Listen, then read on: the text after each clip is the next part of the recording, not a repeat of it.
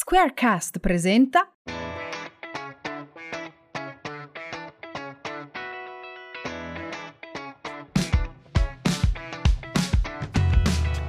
Buongiorno amici ascoltatori, siamo di nuovo sul podcast di Sottosopra.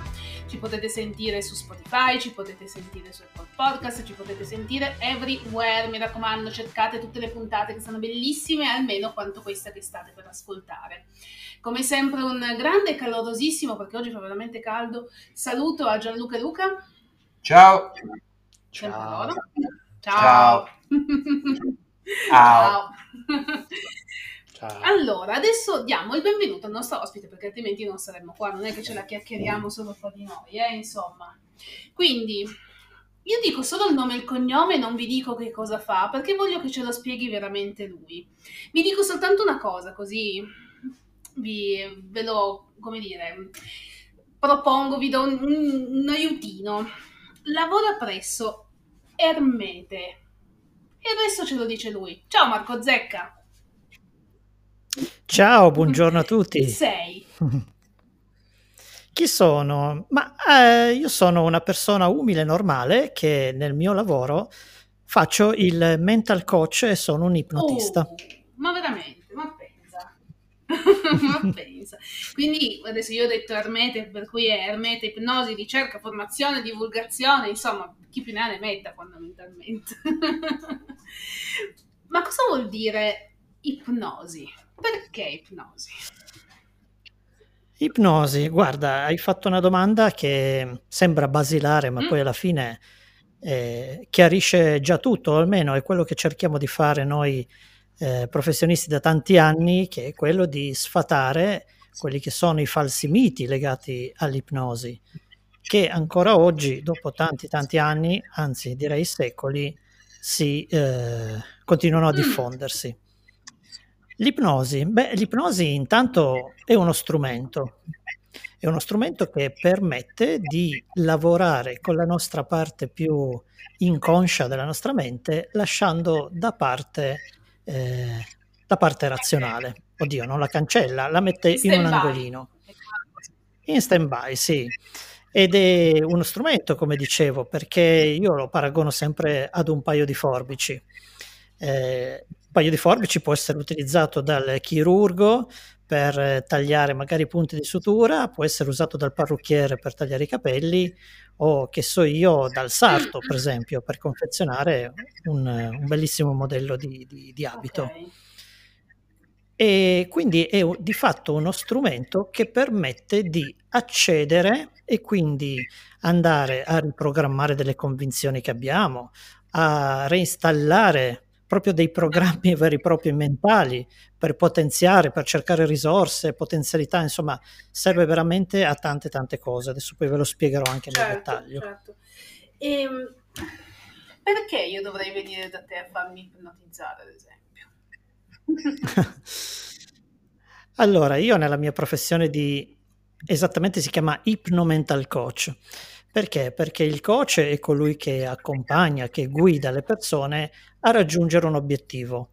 Qualora ci siano degli ostacoli, qualora ci siano, eh, manchino le risorse, manchino le capacità per raggiungere quell'obiettivo. E, è proprio un, um, un programma e un, uh, un percorso di accompagnamento per i clienti e per le persone che vogliono migliorarsi, che vogliono arrivare là, quella famosa meta che tutti desideriamo, ma in qualche modo non siamo capaci, non riusciamo, non abbiamo i mezzi, le potenzialità, eccetera.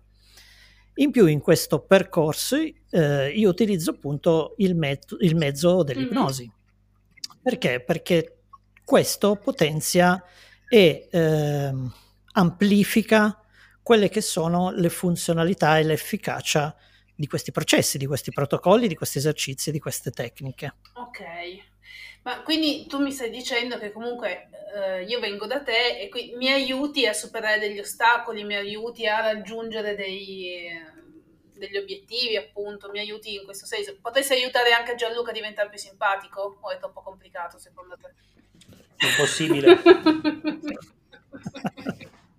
Vabbè, i miracoli si possono sempre fare, eh? Ci stiamo attrezzando, però insomma. Allora, I percorsi sono tanti, nel senso che io ho già attivato dei percorsi eh, specifici, ma eh, sono proprio veramente dei... Io lo chiamo è un lavoro, ma è un lavoro nel senso che alla fine eh, è un lavoro su se stessi. È un lavoro su se stessi, se fatto bene, ti dà veramente delle soddisfazioni. L'ipnosi ad oggi è utilizzata o- oltre che per la parte psicoterapeutica, quindi da medici, psicologi e psicoterapeuti, eh, anche da altri professionisti, perché per esempio nell'ambito sportivo, perché non migliorare le prestazioni atletiche di un atleta attraverso l'ipnosi? Abbiamo fatto degli esperimenti noi veramente su gente che fa sollevamento pesi e eh, dopo un lavoro in stato ipnotico riuscivano a sollevare quasi il dieci per cento in più di quello che Eh, a cui erano arrivati in quel momento. No, cioè, oltretutto ho letto notizie di questi giorni che Federica Brignone usa l'ipnosi. Sì, esattamente, lei è anche seguita da, da un coach, credo, comunque da un professionista che utilizza le tecniche ipnotiche e assolutamente vanno a migliorare quelle che sono già le nostre potenzialità, le nostre risorse, quelle che noi ci limitiamo perché pensiamo che eh, fare dieci gradini Eh, arriviamo alla fine dei dieci gradini, siamo morti con la lingua per terra, quando invece la nostra mente ce ne riserva ancora un buon quindici per cento. Mm. Quindi è sorpassare quell'ostacolo mentale e razionale che ci blocca, ma che in realtà è solo apparente. È, è nostro, cioè ce lo mettiamo noi. Sì, assolutamente sì. Per esempio, proprio parlando degli atleti, eh, si, si è calcolato che un buon atleta professionista nel massimo della sua prestazione fisica può arrivare ad utilizzare l'ottanta per cento, ottantacinque per cento della sua potenzialità. Quindi di fatto c'è ancora un bello spazio inutilizzato, ma non solo loro atleti, sì, sì, sì, eh, tutti, ce l'abbiamo tutti. Certo. Noi lo stiamo per esempio introducendo nelle aziende, mm. che sembra una cosa stranissima, però perché no? Perché non migliorare anche lì il rendimento aziendale, la concentrazione, la capacità di relazionarsi con i colleghi, con i dipendenti, oppure addirittura con i, con i capi mm, veri e propri. Mm, mm, mm. Ho capito. E poi anche tutto quello che riguarda, per esempio, il settore artistico. Mm-hmm. Per cui quando un artista si deve esibire e magari c'ha la famosa strizza da palcoscenico o la tensione dal non, dal non ricordarsi la parte o la canzone, eh, perché non utilizzare questo strumento per memorizzare meglio, per capire quali sono le paure che legano eh, il professionista alla, al non riuscire ad esibirsi, a non riuscire a rendere il certo, massimo. Certo. Vedo che c'è Gianluca con l'ansia da prestazione che vuole fare una domanda. Sì, sempre. No, io volevo chiederti una cosa, Marco, perché è una curiosità che mi porto dietro quando sento questi discorsi, ogni volta che li ho sentiti. Il tuo lavoro prevede il condizionamento comunque di una persona, cioè tu con l'ipnosi vai a stimolare, a condizionare, ma sono tutti condizionabili? Cioè la mente, la mente umana è tutta uguale oppure le diverse personalità delle persone possono condizionare la riuscita o meno eh, di una seduta di ipnosi? Hai fatto una domanda molto importante. Perché? Perché di fatto noi come esseri umani siamo tutti differenti, ma proprio tutti, tutti, tutti, tutti. Pensa che una semplice tecnica ipnotica su una persona può avere un risultato e la applichi su eh, trenta persone, potresti avere trenta risultati differenti, proprio perché siamo tutti esseri unici, esseri eh, veramente differenti uno dall'altro, seppur simili. E per rispondere alla tua domanda, siamo tutti ipnotizzabili di fatto? Potenzialmente sì, perché la nostra mente è predisposta per esserlo. Perché? Serve però un atteggiamento particolare? Cioè chi viene da te deve comunque avere un atteggiamento particolare oppure tu comunque riesci anche a, come si dice, scavallare, a superare certe, certe difficoltà o certi blocchi? Dunque, ci sono delle, degli elementi fondamentali da considerare.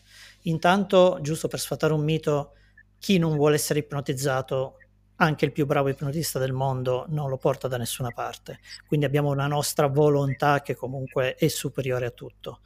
Il fatto che poi ci siano persone che magari non riescono ad entrare nello stato ipnotico o non riescono a seguire quelle che sono le suggestioni che tu gli dai, perché poi si parte quasi sempre con delle suggestioni, è semplicemente perché perché magari non ha, in quel momento non ha fiducia nell'operatore, perché magari ritiene e è convinto che non sia il percorso adatto per lui, perché magari ha paura come tanti, ecco adesso questo mi ipnotizza e mi fa dire tutto quello che voglio.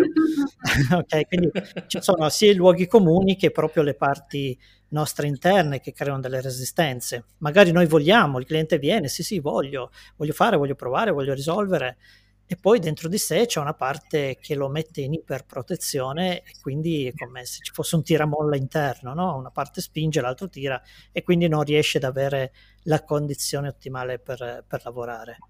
Ma anche questo è sorpassabile tranquillamente. Certo.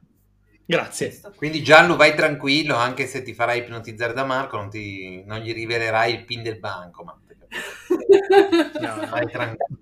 Basta che non mi faccia cinguettare come un uccellino. Ma, no, ma pensavo lo facessi già. No, no, no. Se posso, posso rubarti ancora un minuto, certo. Michela? Voglio farle. Se puoi rispondere. Che sia nostro il podcast, non solo mio. Non ti preoccupare. No, no, vabbè. Però la curiosità. Io quando vedo anche eh, le ipnosi in tivù, no? Che in trenta secondi cadono in stato eh, ipnotico, ma quanto c'è di vero e quanto c'è di televisivo?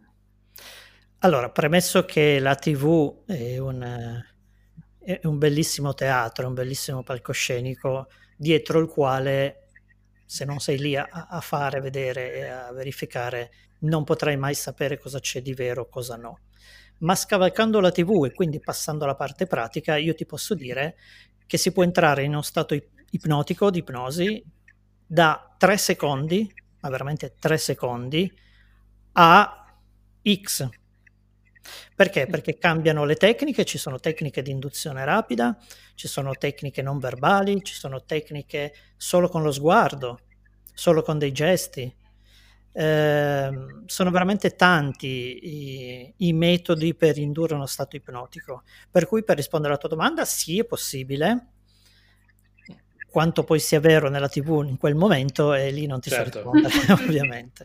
No, no, no, ovvio, però, però era una curiosità, ma grazie. Niente, grazie a te. Eh, abbiamo parlato con eh, una os- un ospite del fatto che comunque per vivere si, va, si deve studiare. Tu quanto hai studiato per diventare coach in questo senso? Eh. Io sto ancora studiando, nel senso che non si smette mai di imparare. Queste poi sono materie, soprattutto quando si va nell'umanistico, nel mentale, eh, forse non si è ancora arrivati, anzi, senza forse, non si è ancora arrivati a scoprire veramente tutto, tutto, tutto, tutto della nostra mente. E proprio per questo si è in continuo studio, evoluzione, ehm, test, sperimentazione.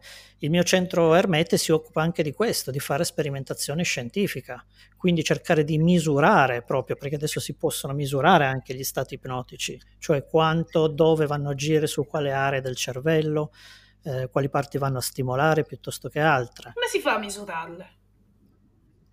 Come si fa a misurarle? Ma per esempio si può partire semplicemente, dico semplicemente per, per semplificare, ma non è così, così immediato, però insomma eh, con un elettroencefalogramma, con un tracciato che viene utilizzato dalla medicina ormai da, da un sacco di anni, eh, in stato ipnotico si possono verificare veramente quali sono le frequenze che si vanno a toccare e eh, in quale de- aree del cervello si attivano, quindi le varie aree cognitive in base al, a quelli che sono gli stimoli che vengono mm-hmm. dati. Ho capito. Niente, per quello di Gianluca mi sa che avevo l'elettroencefalogramma piatto, ma vabbè. Sì, ce, anche, sicuro. Ce ne faremo una ragione. Ma Marco, io ti faccio invece una domanda un pochino diversa, cioè nel senso, l'ipnosi, io sono stato in ipnosi regressiva da psicoterapeuti, psicologi, perché... per vari problemi, e uno di questi psicologi io l'ho abbandonato perché praticamente cosa succedeva? Io andavo appunto in ipnosi, lui mi fa, si faceva raccontare, si faceva, mi faceva parlare. Io tante volte chiaramente non sapevo esattamente cosa, cosa gli avessi detto, e perché era una cosa, non so, era stranissimo. E lui tutte le volte mi diceva: ah, ma no, non, t- non te lo dico quello che mi hai detto. Era una cosa che secondo me deontologicamente non funzionava tra di noi. Per cui ti dico, ti è capitato di magari... a livello di ipnosi non solo condiziona una persona, ma magari la persona ti parlasse per qualche problema sotto ipnosi e ti abbia chiesto cosa ti ho detto?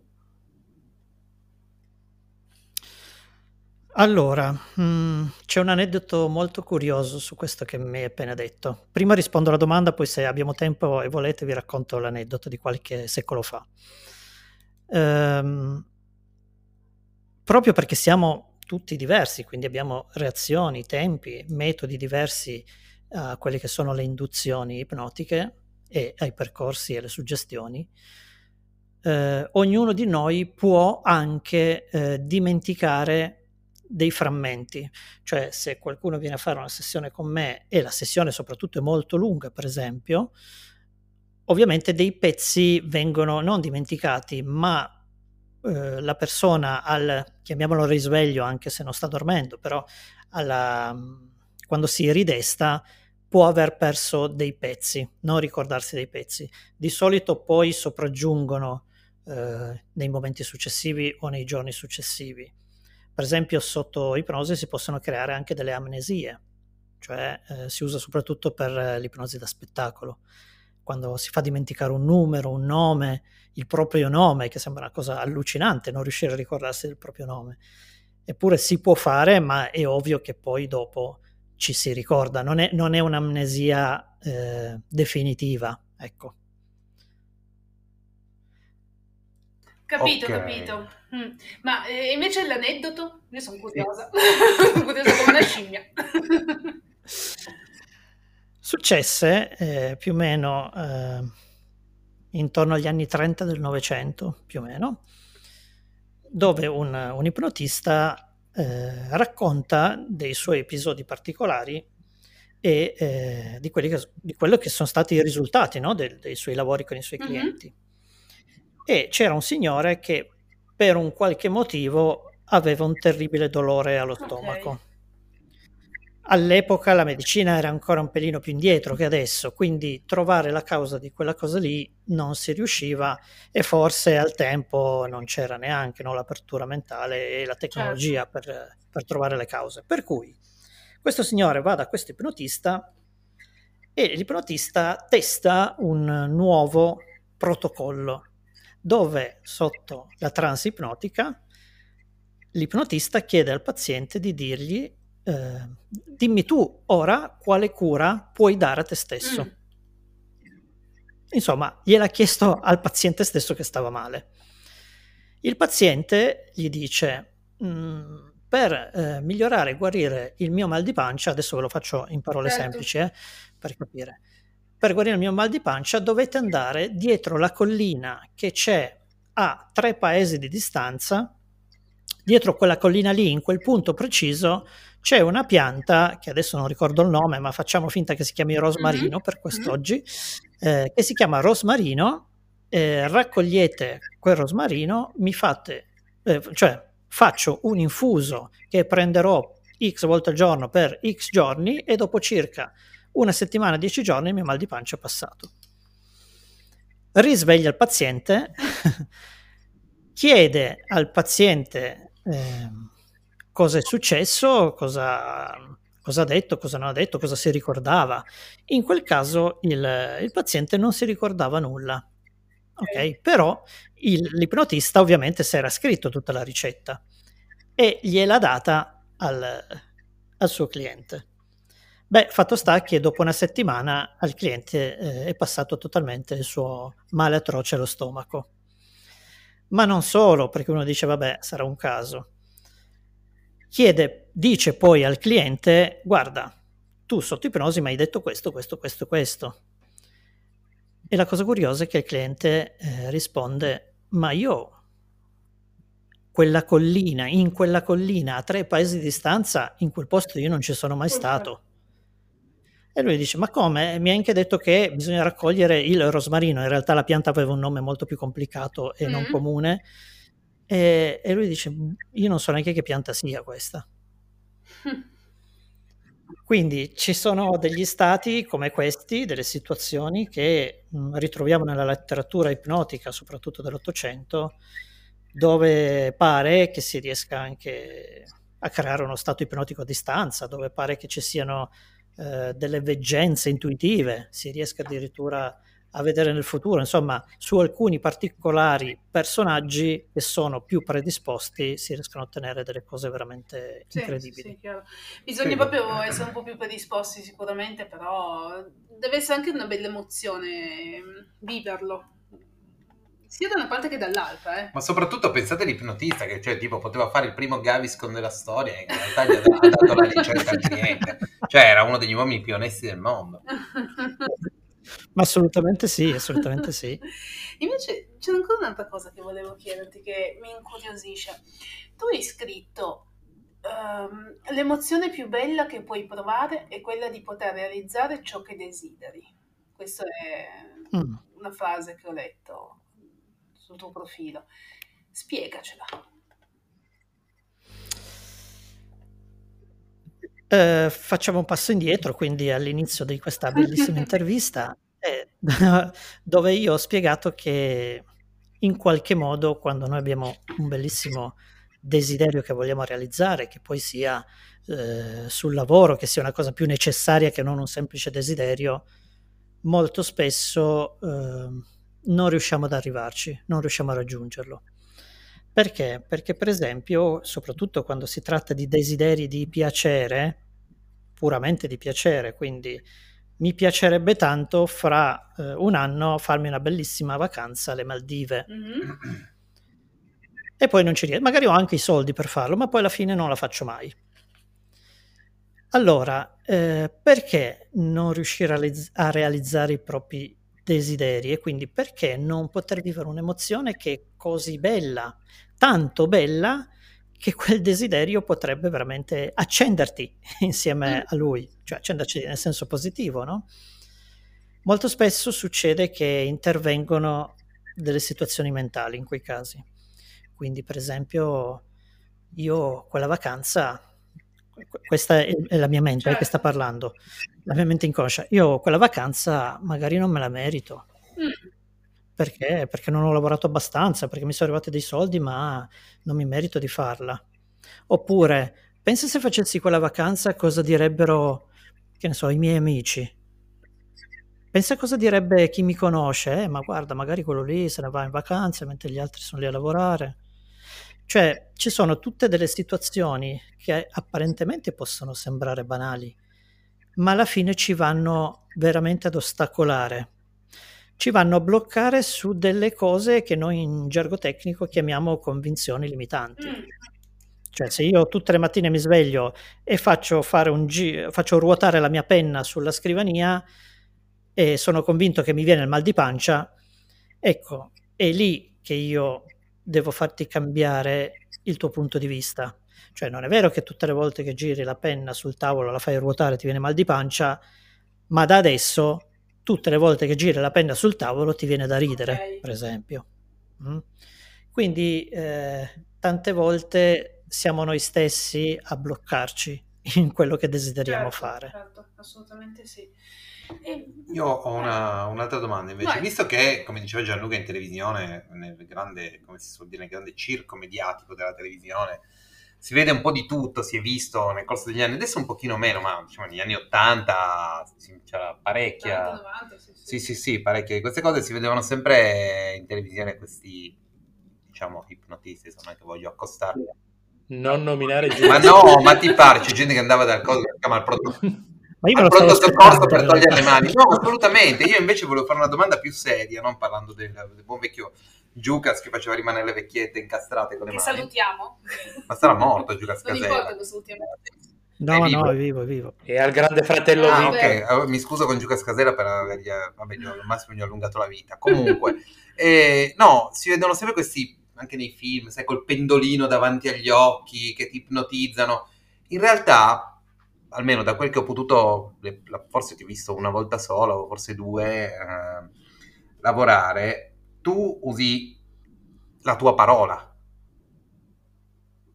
se non erro. Nel senso, uh, quanto, ah, okay, quanto si usano gli oggetti e quanto si usa la parola, quindi il parlare per ipnotizzare le persone. Ma guarda, il, quello che dicevi tu del pendolino in realtà era una tecnica che si utilizzava cento eh. anni fa. Perché? Perché si... Allora, di fatto l'ipnosi eh, lo possiamo tradurre come stato di focalizzazione e concentrazione. Eh. Eh, nel momento in cui io sono talmente concentrato su qualcosa, tutto il resto scompare. È un po' come quando facciamo dei lunghi tratti con l'automobile e quando arriviamo a destinazione non ci ricordiamo nemmeno di aver fatto una strada, no? Tutti i dettagli che abbiamo visto in quella strada. Quello è uno stato ipnotico naturale, spontaneo, che viviamo tutti quanti, ma ancora più semplice quando guardiamo un film che ci prende talmente tanto e siamo così immersi che tutto il resto intorno scompare. Quello è un altro stato ipnotico quotidiano. Il pendolino era semplicemente un modo per far fissare lo sguardo su... Eh, su, su quell'oggetto che si muoveva. A volte si utilizzavano anche delle luci. E, e quindi con l'accompagnamento della parola eh, ti porto l'attenzione su quel pendolino, ma in realtà sulle mie parole. Quindi mentre tu sei distratto dal pendolino, io ti induco una suggestione. Ok. Questo è un po' per farla sì, semplice. Sì, sì. Però ci sono tante tecniche. Ci sono le tecniche ericksoniane che sono puramente parlate, il linguaggio ipnotico. Eh, Anche qui il classico immaginario collettivo della persona sdraiata sul lettino col, con lo psicologo che parla, parla, parla e lo porta in stato ipnotico. Questo sì è una tecnica, ma c'è, come dicevo prima, la fascinazione ipnotica. Semplicemente con l'utilizzo dello sguardo si può indurre una trance ipnotica. Uh-huh. eh, con dei gesti, con dei suoni, con dei suoni veramente fatti anche solo, dei versi fatti con la bocca. Perché? Perché sono tutte... Eh, element- sono tutti elementi che vanno a sollecitare l'amigdala, che è una ghiandolina che noi abbiamo dentro la testa, dentro mm. il cervello. È la famosa ghiandolina che, tanto per eh, capirci facilmente, regola le nostre emozioni. Okay. Mm, che ne so, sono qui tranquillo nel silenzio, mi suona il telefono di fianco, faccio il salto sulla sedia. Quindi è un po' come se questa ghiandolina avesse vibrato e mi ha detto «Uè, sta succedendo qualcosa». Mm-hmm. Mm? Eh, nell'ipnosi succede la stessa cosa. Nel momento in cui c'è l'induzione, lo stimolo, s- eh, si passa questa porticina di questa ghiandolina e si entra nella parte inconscia. Ok, okay. Capito. Quindi tu mi vuoi dire che la fascinazione, quello che hai detto prima, la fascinazione sì. ipnotica, è quello che palesemente, cioè palesemente, quello che comunemente anche lì negli anni novanta si diceva: oh, è arrivata la zingara, mi ha guardato e io gli ho dato tutti i soldi. Sì, sì, ma è quello il detto che si dice anche sempre: guardami, guardami, che cioè, deriva no, poi da lì. Capito, di fatto. capito, pensa a te che roba. Vedi, se ne scopano di ogni. Eh. Eh, ti faccio ancora questa domanda, poi lascio chiudere a Gianluca. Eh, ma io devo venire per forza da te? O tu vai in giro per, per ipnotizzare le persone? Ma al di là dell'ipnosi, per, per, per la, non so come chiamarla, se l'arte o, o che altro. Per, per il lavoro, per, per il suo lavoro. lavoro eh. Esatto, appunto. Scusatemi, non mi veniva. No, pazienza. E veramente sono caduta in una semi-trance, che ti devo dire. Funziona, vedi che funziona. No, quindi è una cosa che bisogna per forza fare per sottostudio, bisogna farla a casa delle persone, cioè quanto c'è la possibilità All, sì. di, di essere anche solo in giro, per dire? Allora, premesso che comunque io faccio già serate dimostrative, open day, faccio provare, testare, proprio per far conoscere l'ipnosi. Ma non solo, ci sono anche i corsi di formazione, ce ne sono in programma adesso. Se, se andate sul sito di ermete ricerca punto com trovate tutti i corsi di formazione delle varie tecniche, già, già in programma per i prossimi mesi. E chi volesse invece fare un percorso eh, personalizzato, quindi per se stesso, eh, sì, io ricevo in studio, ovviamente, non vado a casa perché, perché non bisogna lavorare nella zona di comfort, quindi è giusto che la persona muova le proprie zampette, ed è già il primo, il primo passo per lavorare su se stesso, per cambiare se stesso. Certo, certo, ok, perfetto. Quindi, guarda, volevo dirti di, appunto, di del sito, ma l'hai già detto tu, quindi... Allora, un'ultima cosa, poi davvero lascio la parola a Gianluca. Ehm, dici di nuovo, o magari con altre parole, perché uno ha bisogno, una persona ha bisogno del tuo aiuto, comunque, perché non è solo questione di psicologi, psicoterapeuti e quant'altro. No, no, anche perché... Sì, anche perché l'ipnosi, l'ipnoterapia è riservata esclusivamente al personale medico, quindi psicologi e psicoterapeuti o okay. medici, ma può essere utilizzata, come dicevo prima, da tutti gli altri professionisti che possono farne eh, mi- buon uso per migliorare le prestazioni dei propri clienti. Nel mio caso, io dico sempre, in realtà io non ipnotizzo, io deipnotizzo. Quindi ti faccio uscire, o almeno ci provo, a farti uscire dalla tua ipnosi quotidiana, dalle tue convinzioni, da quelle che sono le tue fobie, le tue paure, il tuo, la tua bassa autostima, la mancanza di coraggio, o semplicemente riuscire a raggiungere veramente quell'obiettivo che in questo momento la tua mente non ti permette di farlo. Okay. E non è pericoloso? Assolutamente no, non ci sono controindicazioni, ovviamente... Chi volesse interfacciarsi con un professionista eh, si accerti in qualche modo che sia veramente un professionista, perché comunque è un lavoro delicato e, ed è giusto che vada trattato nel migliore dei modi, con buon senso. Certo, certo. Come dovrebbe essere, normalmente bisognerebbe andare dai professionisti, ecco, mettiamola così. Va bene, Gianluca. Bene, allora chiudiamo questa puntata ringraziando Marco Zecca, grazie di essere stato con noi e di averci comunque raccontato il tuo lavoro, che un po' ogni tanto si, si cerca sempre di capire come funziona, non sempre, soprattutto in televisione, come abbiamo detto, è difficile da capire, ma ti ringraziamo per essere stato con noi, grazie. Grazie a voi, è stato molto piacevole regalarvi una piccola pillola. Io saluto come sempre, purtroppo, Luca, eh, ahimè, ti devo salutare. Ciao, ciao, ciao, e di nuovo bene. Ciao. Beh, bello il tuo ah, entusiasmo, ciao Miki. Cosa, ma te la dico poi dopo. Va bene. Va bene, ok. Miki, grazie perché sei stata una padrona di casa eh, fantastica. Al prossimo giro di bombardaccio. Sempre eh, o i Maneskin sarebbe meglio ancora e, e niente, noi vi diamo appuntamento al prossimo episodio con un altro grande ospite. Niente, ci sentiamo su Spotify e su Apple Podcast. Ciao a tutti.